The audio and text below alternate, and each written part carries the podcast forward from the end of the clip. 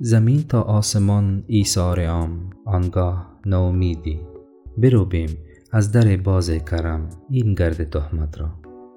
حضرت بدل ناامیدی را گرد تهمت دانسته و آن را قابل رفتن تشخیص می دهد. از این همه شواهد و دلایل چنین برمی آید که ناامیدی اگر هست در بیرون از بزم وفاست که آن بزم کفار و بیگانگان است. لکن در داخل بزم وفا که جمعیت عرفا و مؤمنان است در آن ناامیدی نمی گنجد.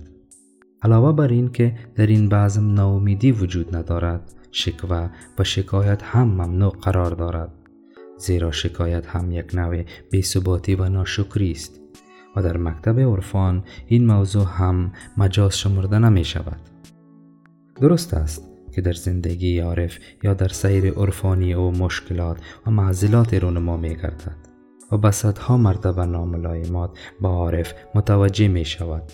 اما شکوه و گله را جایز نمی داند و اگر بنابر فطرت بشری در مواقع محرومیت از دل وی آه بخواهد گل کند مانند شراری که در سنگ قرار دارد مکتوم و مخفی میماند و همان طوری که شرار در سنگ مخفی است و بروز نمی کند. همین طور آه از دل عارف بیرون نمی آید تا وضع به نومیدی کشانیده نشده باشد و اظهار آن باعث خجالت نگردد.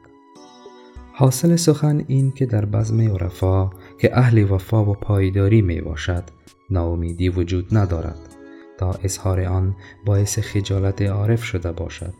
و همچنین آه حسرت که کنایه از شکوا و شکایت است در بزم عرفا راه ندارد. و اگر آه هم در دل داشته باشد آن را مانند شراره که در سنگ پنهان است بروز نمی دهند تا ناشکری و ناپایداری به عمل نیامده باشد. هرگاه تحلیل بیت به همین صورت باشد از آن یک روش کاملا تصوفی و عرفانی که منطبق با شان کبرای این طایفه است استخراج می گردد و السلام.